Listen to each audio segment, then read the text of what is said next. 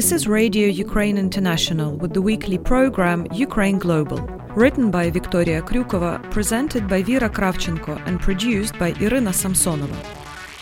This edition of Ukraine Global is about Ukrainian progress towards its EU membership and the latest EU recommendations to Ukraine after the EU Ukraine summit on the 3rd of February in Kyiv. Ukraine has specific EU integration agreements with its partners, and there is an understanding that it will be possible to start membership negotiations as early as this year. President Volodymyr Zelensky said this in a video following the historic EU Ukraine summit that took place in Kyiv on the 3rd of February. During the meeting, Ukraine and its European allies discussed issues of defense and financial support to Ukraine and the continuation of sanctions pressure on Russia. In particular, the President stressed that sides discussed the 10th sanctions package, which the European Union is currently working on. In addition, during the summit, the EU officially supported the Ukrainian peace formula. The impressive landing party from Brussels, led by the top EU officials, brought two complementary signals to the Ukrainian authorities.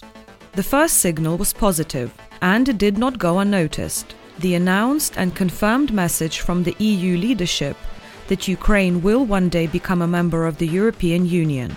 The EU now has the political will to do so, and even enlargement skeptics like the Netherlands don't oppose it, as the message has been agreed upon by the 27 member states. But there was another signal, a realistic one, and it can't be ignored either. In a nutshell, Kiev shouldn't sit on laurels of previous successes.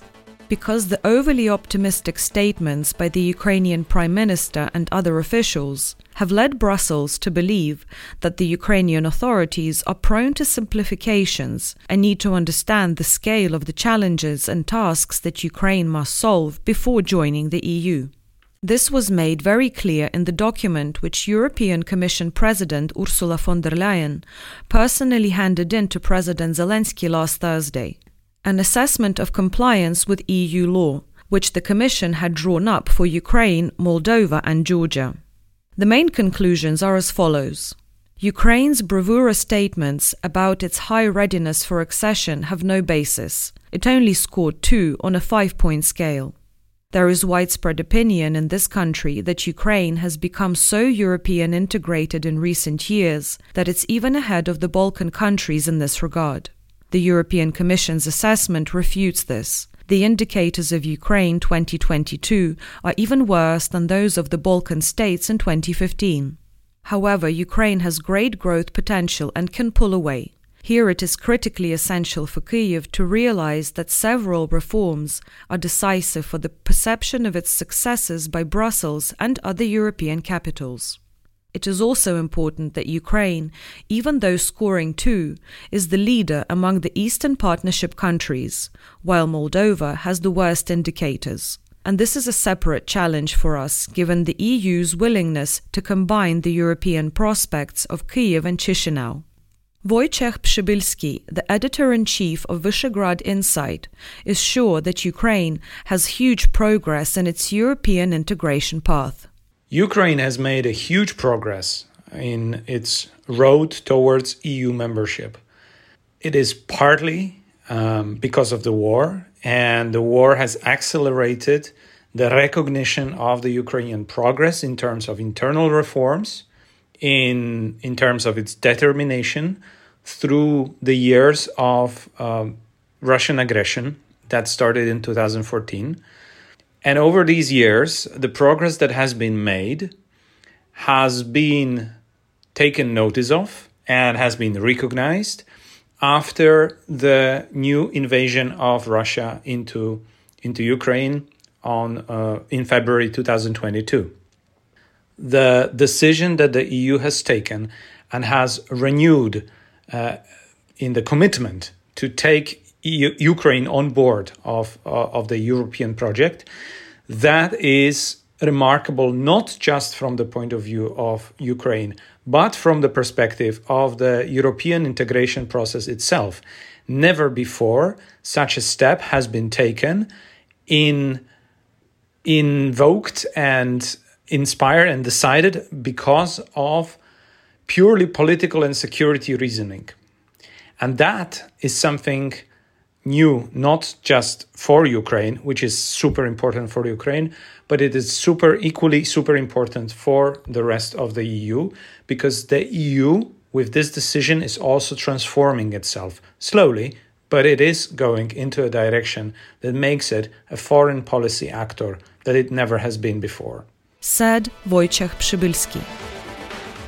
On the eve of the EU Ukraine summit in Kyiv, Ursula von der Leyen met with Volodymyr Zelensky and personally handed in a document with a long and complicated title Analytical Report supplementing the conclusions of the European Commission regarding Ukraine's application to join the European Union.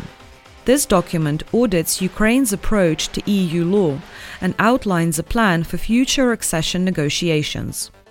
It is worth noting separately what the accession negotiations of the candidate state to the European Union consist in.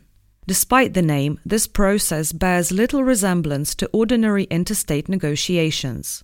It is about the fact that Kyiv must transfer all EU legislative acts, norms, and standards without exception to the Ukrainian regulatory field, after which the Ukrainian government must prove to its European colleagues at these negotiations that each norm of Ukrainian legislation formulated in one way or another corresponds to EU law. So, step by step, the accession agreement is in drafting, confirming that Ukraine has successfully realigned its legislation with European law under 33 blocks, the so called negotiating chapters. In the document that Ukraine has received, the European Commission analyzes Ukraine's approximation to EU law on 67 pages, separately for each mentioned negotiation chapter. Similar documents were published regarding Moldova and Georgia. In general, such an assessment by the EU is given to candidate states once a year, and Ukraine is to receive it in October.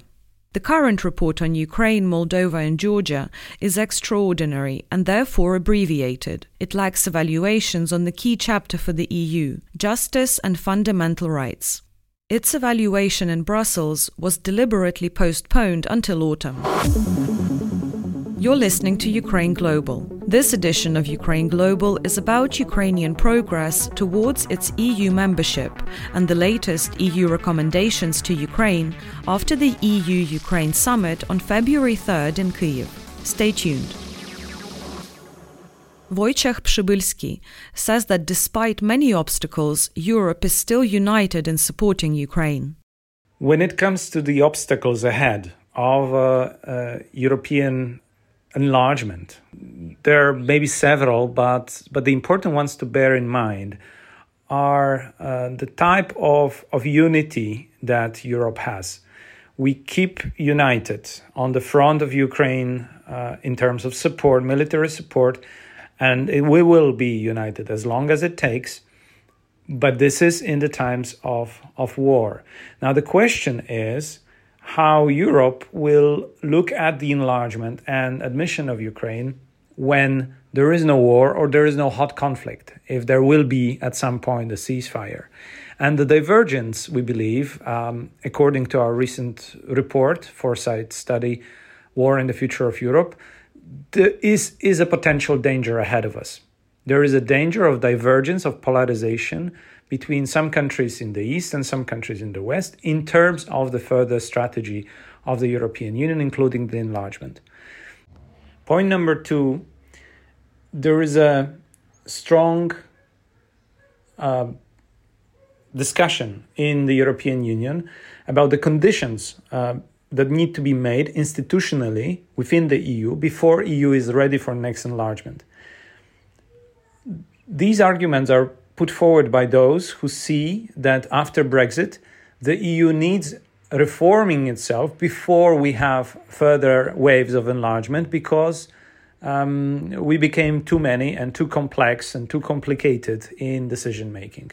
Now, I might disagree with most of these arguments, but it's true that we might need to have um, an internal deal uh, that is conditional, that is quid pro quo, um, there is a trade off. between those who want some sort of institutional reform within the EU to be satisfied with concessions from those who want the enlargement to take place. So, for instance, this would be uh, a more unified decision making, uh, uh, qualified majority voting in terms of decision making when it comes to foreign policy, foreign and security policy. This is a difficult affair, dif- difficult matter, but it might be that such a limited trade off with some, some uh, specific um, points uh, could be raised and uh, would lift the barrier ahead of the enlargement. Said Wojciech Przybylski. So, what evaluations did the European Commission give to Kyiv for the other 32 negotiating chapters? The evaluation of EU candidate states is usually carried out on an annual basis, and the assessment methodology has remained unchanged since 2015. European Commission experts examine the legislation and the real situation in the candidate state under each negotiating chapter and conclude how close it is to European law and practice. So, what has Ukraine achieved?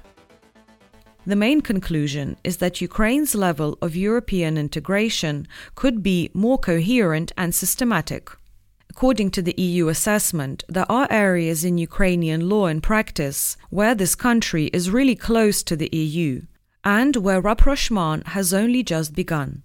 So, for four out of 32 negotiating chapters, Ukraine received a high score, a 4, that is, confirmation of good compliance. They are the Customs Union chapter, which is especially important for Ukraine seeking greater trade liberalization, and those covering energy, foreign policy, and security policy. In five areas, Ukraine received a 3, moderate compliance with EU law, which is generally a good score for a novice candidate. At the same time, there are eight areas in which Ukraine was given the lowest score, that is, those where Ukraine almost failed to realign with EU law. There are also 15 areas where it received a 2, demonstrating only fragmentary implementation of European norms. In total, for 32 chapters, Ukraine scored 69 points. That is, the average score is 2.16. Is it a lot or a little? The requirements for negotiating chapters of each candidate are the same. The assessment makes it possible to compare the success of European integration efforts made by different states. Here, Ukraine has excellent indicators compared with those of other states in the region. Ukraine remains the leader of the so called associated trio, being at a higher level of European integration than Georgia and Moldova. According to the same methodology, Georgia is just a little behind with 67 points. Even though Georgian European relations are far from perfect, the sectoral reforms carried out in the last decade or even earlier still have an effect. Moldova scored a mere 55 points, that is, the average rating of the negotiating chapters is 1.72 points. So, in the case of Moldova, we can talk about a catastrophically low level of European integration. To achieve indicators similar to Ukraine's, Moldova must show a real turbo mode in carrying out reforms, especially if Ukraine improves its indicators simultaneously. By the way, the success of Moldova's neighbors is vital for Ukraine, because at the moment the EU doesn't seem to want to separate these candidate twins in the foreseeable future and agree to the accession of Ukraine, leaving Moldova a grey area surrounded by EU member states. Another difference between the states from this trio is that it's in Ukraine that the chaotic character of European integration is the most noticeable. Georgia and Moldova have significantly more average scores, while Ukraine mostly has either failure or serious progress in many areas. Wojciech Przybylski told Radio Ukraine that we should not delude ourselves because European society looks at Ukraine through the prism of the war there is an ongoing discussion whether there should be uh, a jump enlargement, uh, having everyone on board, everyone who meets criteria, inc- including Ukraine, in the future enlargement all at once, perhaps, or it should be step by step. And depending on on how this will go, and should there be some um, unexpected trouble on the road on the on the roadmap that will be paved for the future enlargement, so that, for instance, the countries that from the Western Balkan area uh, would start joining, and then the process would stop because of whatever trouble they may encounter. This would be a potential obstacle to the future membership of Ukraine. But I think we should not consider it too much because what is the most important thing is that the enlargement process for Ukraine has started. It needs to be uh, kept up and it needs to be taken uh, realistically with a set of differentiated scenarios, different options for how it actually may uh, come into completion, how, how it can uh, be fulfilled. But it's without a doubt for me that Ukraine will uh, be a EU member state and it will bring enormous value to the future of the common European project. Said Wojciech Przybylski. Slowly, Ukraine is moving towards its European dream. To most Ukrainians, Europe is a symbol of democracy and economic stability. Of course, it is no paradise, but it has a much higher level of living. To achieve that, we need to change the country from the inside. Step by step, the progress continues. We need to consider mistakes, see all colors, not only light ones, and realize the problems. That was the weekly program Ukraine Global, prepared by Victoria Kryukova, presented by Vera Kravchenko, and produced by Irina Samsonova. Radio Ukraine International invites listeners to Ukraine Global, a program offering insight into important developments in and around Ukraine and analyzing their global dimension in studio discussions with experts, government officials, and public figures.